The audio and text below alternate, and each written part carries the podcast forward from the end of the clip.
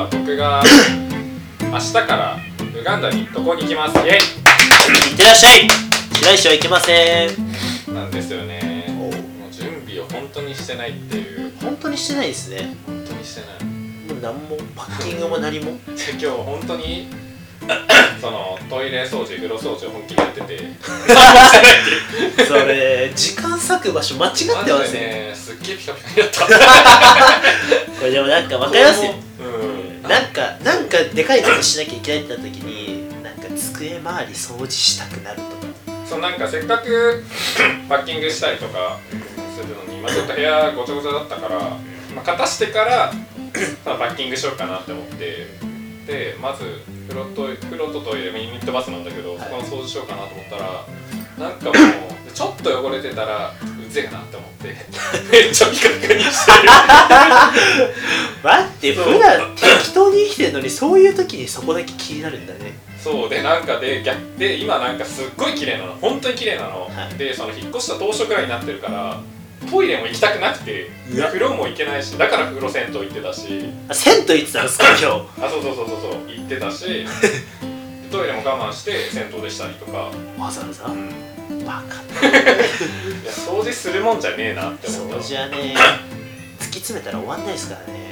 そう。思って俺まだ部屋の掃除終わってないからそれもやんないとなっていう、帰ってから？うん、パッキングせえ。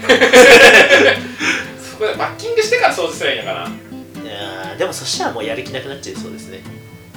うんそうだね。いやそう、まあ軽く掃除してねパッキングしないとっていう感じかな。なんか旅行の時に何持っていけばいいかとか俺もよく分かってないんだよねもう。ああそれはわかるなんかまあコンタクトとパスポートとあとウガンダイエローカード必要だからイエローカードってお熱部屋のはい注射のやつとあとまあ航空券のコピーとかビザのコピーとかはまあ絶対持ってこうって思うんだけどあと何持ってけばいいのっていうのが分かんなくて何持ってけばいいんだろう。確かに。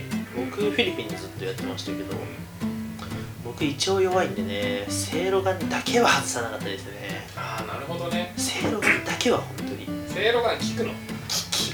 あそうなの？でもバッグの中せいろがんの匂いになる。ああなるほど。えなんか瓶とかに入ってんじゃないの？瓶とかに入ってても匂いがする。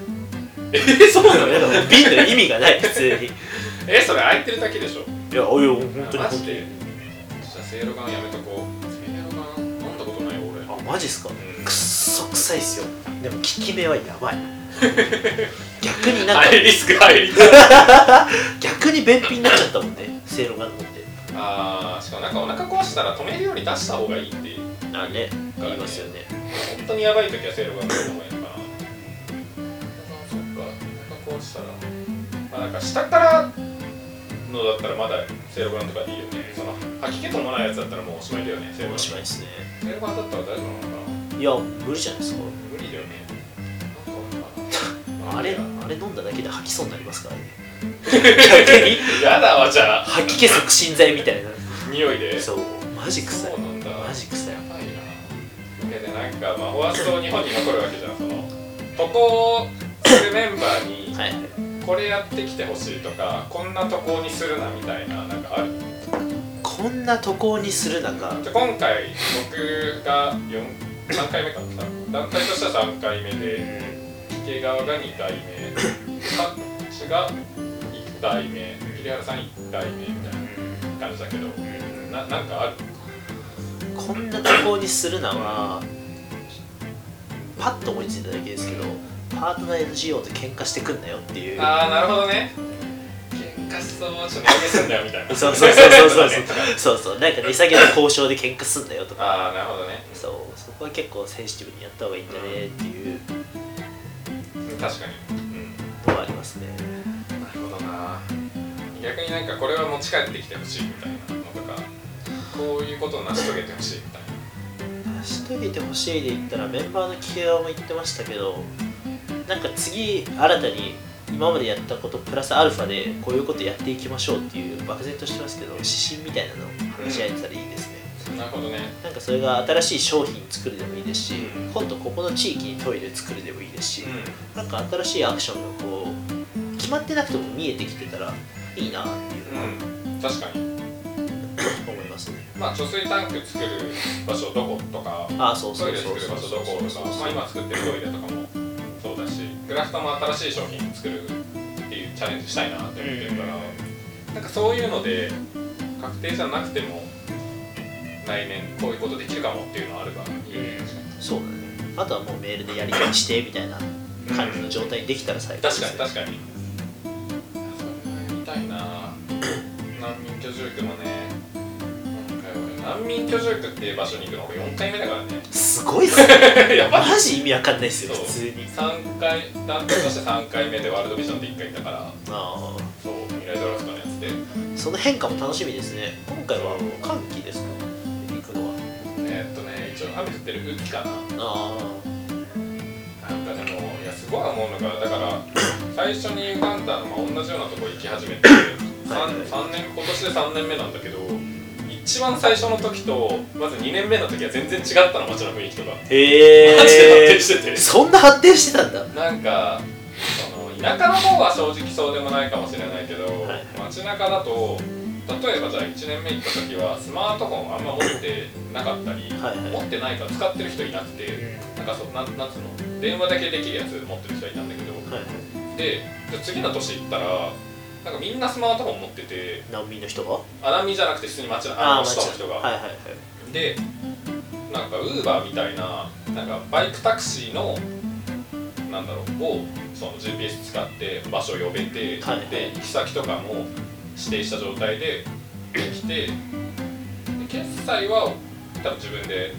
払うんだけどっていうなんなんだウーバーみたいなやつのバイクタクシー版みたいなのができてたりとか。へしてそれでも首都だけなんだけどだからでなんだろう携帯送金とかも1年でめっちゃ普及してるっぽいからえあそうなんですね。日本でもまだまだ全然なのに。そうそうそう。もうもうね。まあオワコンっすよね。でも遅いよ。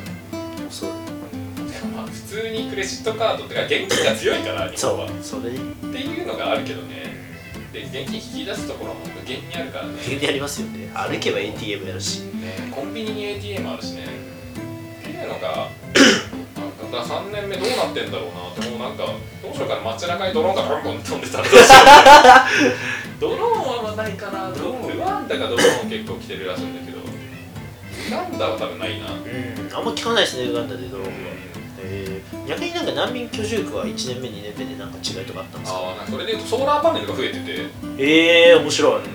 とかその一緒にやってる現地の団体がなんか就労支援施設みたいなのを作っててそれが完成してたりとか。ああなるほど。なんか簡単に言うとなんか工業学工業じゃないけどなんかその仕事を教える学校みたいなのがさら地だったんだけど昔は。でその次の年に行ったらあって。へえそれでなんだろう警備員も雇ったりとか教師も雇ったりとか難民から雇う場合もあれば外部から呼んでくる場合もあるらしいけどで難民の人たちの中からなんか選抜 選抜かわかんないけど呼んでうん。なんか木工教えたりとか裁縫教えたりとかしてる、はいはいはい。そう。そうすげえみたいなそんななんか急にあ1年で変わるもんですね。そう。いやなんかそういう授業をしたいなって思った。普通に、へいや俺らがやってることってなんか貯水タンク作ったりとかトイレ作ったりとか、まあ、ガンダのこのクラフトを日本に届けるみたいなことをしてたりとかなんかすごいいいことはしてるんだけどもっともっとでかいことしたいなとはねあれ見て思ったね。なんかね普通にクラフトの工場もう一個ぐらい作りてえなって思ってる。ああ確かに。もうちょっと売り上げが安定してきたら1個工場工場って言ってもなんか家の家賃と、はい。多分ミシン代とかだと思うんだけどでさらにその商品こういうの作ってっていうのをお願いして、まあい半年でこんぐらい作っといてみたいなのができたらそこにまた雇用も生まれるしみたいな。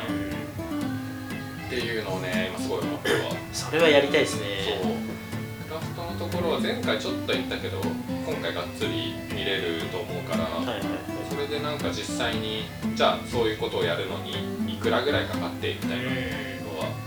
でそれでなんかクラフトで出た売り上げとか利益で1個作るってなったらめっちゃいいじゃん、うんそれ夢ありますね。めっちゃ思ってる、夢っていうかまあでもなんかそれが一個のね目標になりますよね。そこの値段にければねじじゃあいくら売り上げ出してでその分いくら利益出そうっていうのを見れる感じ。あー確かに。そのなんかお金の回し方いいっすね。今なんかクラフトの売り上げって現地の人たちのお金になってるし僕たちの支援のお金になってるけどじゃあなんか目指してるところってすごい漠然としてるじゃないですか、うん。なんかためになってるけどじゃあどんぐらいのお金を動かせばいいんだっけとかってあんまりね。数値として明確になってないから。大体貯水タンクでいくらぐらいかかってトイレいくらぐらいかかってっていうの分かってるけどでもなんかクラフトはある意味事業としてビジネスとしてやってるからそれで売り上げいくらでなんかトイレ作るってなったらそのお金を横流ししてるみたいな感じになるかもしれないけどそれで工房を作るってなったらうん。さらにその作れる商品の幅とか量とかも増えるからでそれでもっともっと売っていくってなったら事業的にも拡大するしまあ 雇用も生まれるしっていう。でそれ作るのに、まあ、どれぐらいの費用がかかるっていうのが分かればなんか金額的な指標が出るなっていうのを思うね。それは面白い。今なんかちょっとねとりあえず売ってみてる感があるから。ねまあねとりあえずね。そう。ペルーのやつもなんか目標が黒字ってなってるから。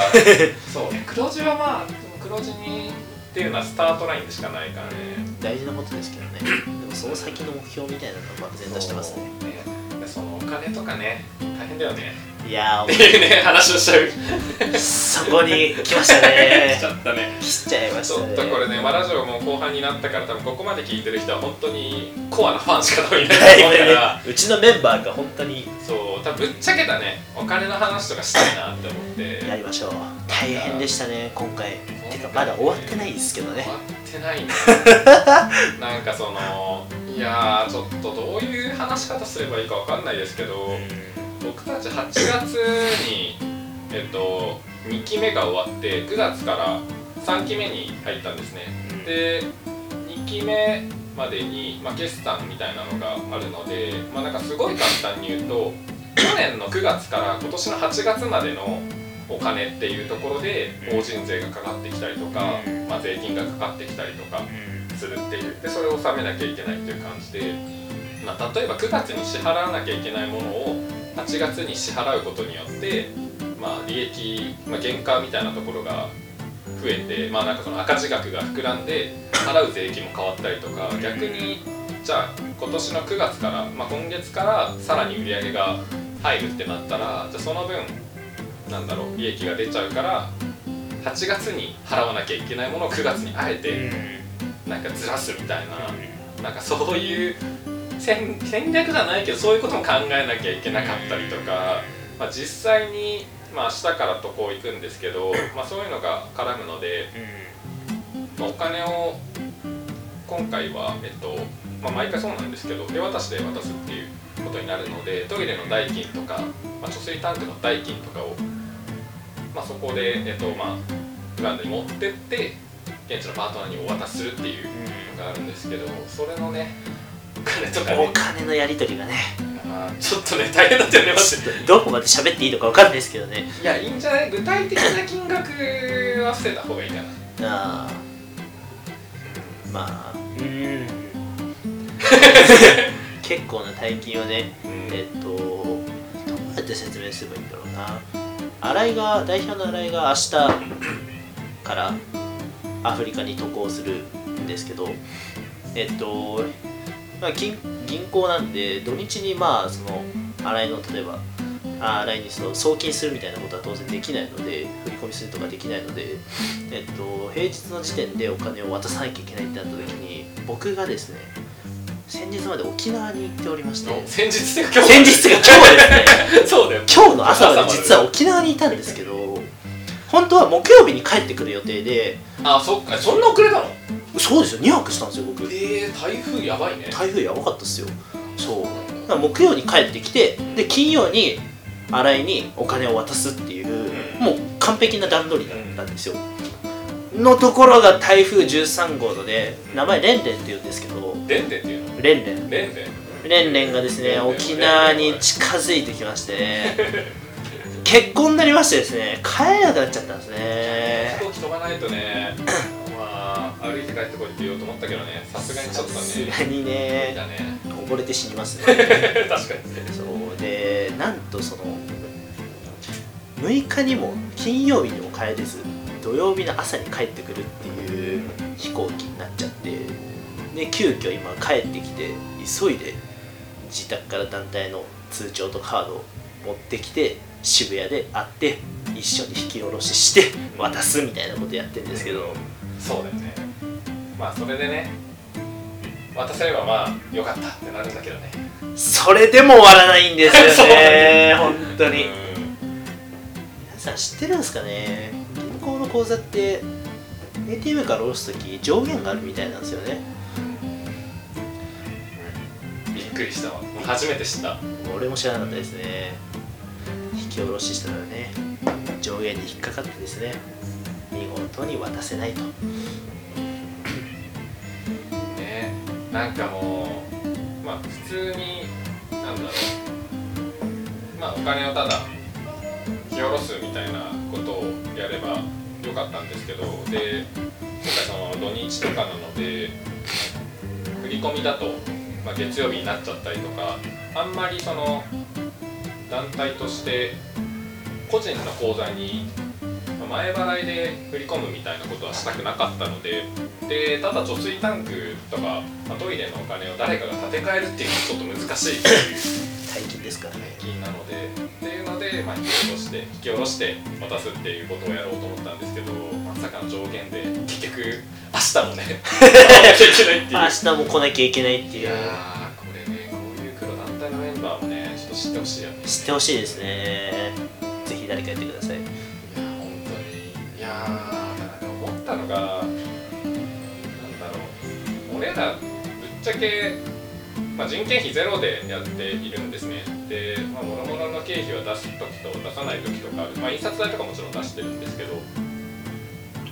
でなのでそのいるメンバーからすると分かんないんですよねそのどれぐらいお金が動いているとか。自分に入るお金っていうのは変わらないのでただだけどすごいなんかお金の動きが大きくなっていってありがたいことに僕たちに使うっていうよりもちゃんと現地の人に還元できるっていう状態がまあ入ってくるお金もありがたいことに増えてでそこに現地のところに還元できるっていう状態になってきたのでってなるとやっぱり決算のこととかこういうなんか引き下ろしのこととか全然追いつかなくなってるじゃないですけど今までの思考とか今までの感覚だと全然できなくなっちゃってきていて割となんか面倒くさいけど固くやんないといけないなっていう段階まで来たなっていう。ついに。うん。ね本当に。引き下ろす時は2人で下ろすとかね。うん。通帳にこういう記録つけなきゃいけないとかね。ねそれがねちょっとねやりがいでもありちょっと不安みたいなのもあるよね。不安みたいなのめっちゃありますよ。だって僕普段経理やってなくてですね普段経理やってるメンバーが今今オーストラリアにいるのかな？いや。あ今アフリカに着いたか？ついたね多分。っていう感じなんですけどそれでなんか急遽僕が任されてるみたいなところもあるんですけどだからこそなんか指示されたことを何回も何回も確認しながらもう数字一つ入力するのにめっちゃビビりながらやってましたね。だからねそこら辺をなんか型化するみたいなのとかうん。何がいいんだろうな。一番怖いのは悪気ないのに誰かがなんかミスっちゃうみたいなのがで別になんかナイフで完結するのだったらいいけどそれがお金回りのことだったらちょっとね。ちょっと説明責任とかもありますからね。怖いなっていうめた今日この頃ですっていう。なので本当になんかやることでかくなったなよかったなとは思うけど、まあそうですね。なんかこう NPO っぽくなってきた感はありますね。だって去年さ渡航が9月だったわけよ。だからまだ日本にいてでそれでジェドビックと契約、ま、回してないわけじゃん。そうですね。でなんか俺行ってサインしてでそれでじゃあ提携始めましょうってなったわけだけどこの1年でもうなんかすごい増えたなやることというか、うん。やれることかな、うん。やれることが増えたなっていうのがなんかすごい良かったなっていう1年でこんな変わるんだね会社ってって思った、ねうん、逆になんか来年どうなってんだろうなみたいなのは本当に逆にもうマイナスに行く場合もあればプラスに行く場合もあるからね。いろんな両面ありそうですね。うん性ってか支援の例えば数を増やしすぎて収集つかなくなってきたみたいなのは避けたいですね。うん。増やそうとしてるけどね。してるけど。なんかその体制をね同時並行で追いながら。なんかそのやれることどんどん増えた分ちゃんと基盤じゃないけどメンバーの底力みたいなのをそろそろ本気でやんないとなっていうのはうんそれやんないときついないやきついっすねそうそう負担がねあそうそうさ最後にまあ実はですね はいすいませんまあ僕らになった回でも言ったんですけど僕と白石君とあと僕たちは世界を変えることができないの著者であると肌光太さんとあと最初さんあのなんだっけ e エデュケーションの創設者の最初さんとビリキャルのモモチーフというか、まあ、本人の小林さやかさんとチャリティーサンタの清介さんと、まあ、実は先日ご飯を行かせていただいてでその,、まあ、その一人の肌光太さんのと所属する団体がクラウドファンディングを始めましたのでおおちょっとなんか熱く拡散しといてって言われたので。まさかの宣伝ここでか。ここでなんかまあそんな言言われてなくてもなんかまあどっちにしろ宣伝は宣伝というかするんですけど、まあ、僕もその僕たちは世界を変えることができないという映画を見て、まあ、それ見なかったら、まあ、その存在がなかったら多分もう今こうやってやってないのですごいありがたいなというか、まあ、そこに影響を受けてたりとか。でそれ見て僕も本書きたいなと思って本俺書いてんだよねっていうか。今書いてるん書いですか書いてる書いてる。マジか。ちょっとずつあまあワードとかでペーって書いてんだけど本書くのって大変だわ。いやでしょうねだってまずさ出だし何にするって分かんねえじゃん。とか。とりあえずなんかなんだろう。本になるような日記をまず書いてあとなんか整えようとか思ってんだけど。肌さんシステムですね。そうそうそうなの？肌さんもよ日記っぽく書いてるじゃないですか。あまあ確かにね。そう。まあそれで30歳になる前には出したいなとは思ってる。で今25だから5年後ぐらい。まあまだなんか本に出してもしょぼい人生だからもうちょっとなんかなんだろう書ける内容を5年ぐらいで成し遂げなきゃいけないと思うけどまあそんなことはいいんですけどでその羽田さんがえっとレディー4というクラウドファンディングのサイトで始めました、でタイトルが肌コータで多分検索すれば出るとは思うんですけどそれかタンザニアの僻地に新病院を開院しああな5るほど。万人の命を守りたいというクラウドファンディングをやっているので支援させていただこうかなとえー、僕も支援しとこうなん。かねいやすげえな肌さんマジでなんかまず医者じゃん医者やりながらこれやって医者ってるって別に公開してる情報だから多分言っていいと思うんだけどすごくないですかうんお医者さんってバカ忙しいっすよね。うん、しかもなんかその物理的な忙しさもあれば精神的ななんかプレッシャーというかそういうのもある中なんかそういう学生の時にやっていたような活動を続けているっていうのは。いやー尊敬するしかないわ。いやすげえなって思うすごい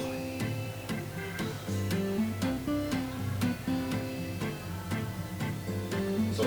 じゃあちょっと最後の文章だけちょっとこれプレビュー画面だからもう公開されてるのかな？確かされてると思うのでちょっと最後の部分をちょっと読み上げて終わりたいなっていう感じですね。もうカラオケの時間はもう過ぎたねとりあえず。やばいですね。ちなみに期限はいつまでですか？そのクラウドファンディング。ちょっと待って。ががっつりした情報をちょっと今見て。るまだシェアとかしてないかな。あこれだ。そうですね。えっとレディー4でタンザニアの僻地っていうふうに多分検索したら出ると思うんですけれども期限は残り65日。お。あと2ヶ月ちょいとかですね。でえーっと最後の部分ちょっと読み上げて終わりたいと思います。えー、ちょっとここら辺プロフィールだから。あれ？最後の部分が？おっと。あプレビュー画面。ああったあったあった。最後恥ずかしながら僕は小さい頃ヒーローになりたかったような気がします。聴診器一本で村に入り人々を救うそんなヒーローのような医療者になりたかったような気がします。それでもそんな思いは持続性の観点から間違いであると大人になってしまいました。でも諦めるのではなく僕は一つのピースとしてたくさんの方にご協力いただきながらみんなで達成できたならいろいろな幸せがありますがそれは僕にとって表現しきれないほど幸せなことです。忙しい中ここまで読んでくださりありがとうございました。こんな機会を与えてくださったことに感謝いたします。そして支援して終わりではなくご支援くださった方に関わってよかったと思っていただけるようどんな形になってもリターン報告を含めて最後まで頑張りたいと思います。大変恐縮ですが温かいご支援のほど何卒よろしくお願い申し上げます。医師 NPO 法人青空理事長和田光太。ということです。なるほど。なんかいいねだったよね、うん。でもなんかなんか最近思ったのが自己満と自己満なんかこういう活動してると自己満じゃんって言われると思うんだけど自己満と自己満じゃないのの違いってなんだろうなって思った時になんか続けるか続けないかなのかなみたいなのはうん。とか、まあ、インパクト的なところもあるけどじゃあ例えばじゃあトイレカンボジアで、まあ、俺らがやってるの例えばウガンダでトイレ作りましたって言ってトイレ何個作ったので1個だったらうん。自己満じゃんになるかもしれないけど別に俺自己満ではないと思うけどうなんかそれを10年続けてますとかうん。で100個作りましたってなったらうん。でもそれ自己満じゃねえよなっていうふうに言えるのでなんかちゃんと僕たちも継続してうん。でなんか次の世代というかまたなんかその姿を見た若い人たちがなんか続けまあ始めてでさらに続けるっていうところになんか挑戦してくれたらなと思います。そうですね。ということで無事に帰ってこれるよう頑張ります。いってらっしゃい。ありがとうございます。ありがとうございました。準備しないと。やんないと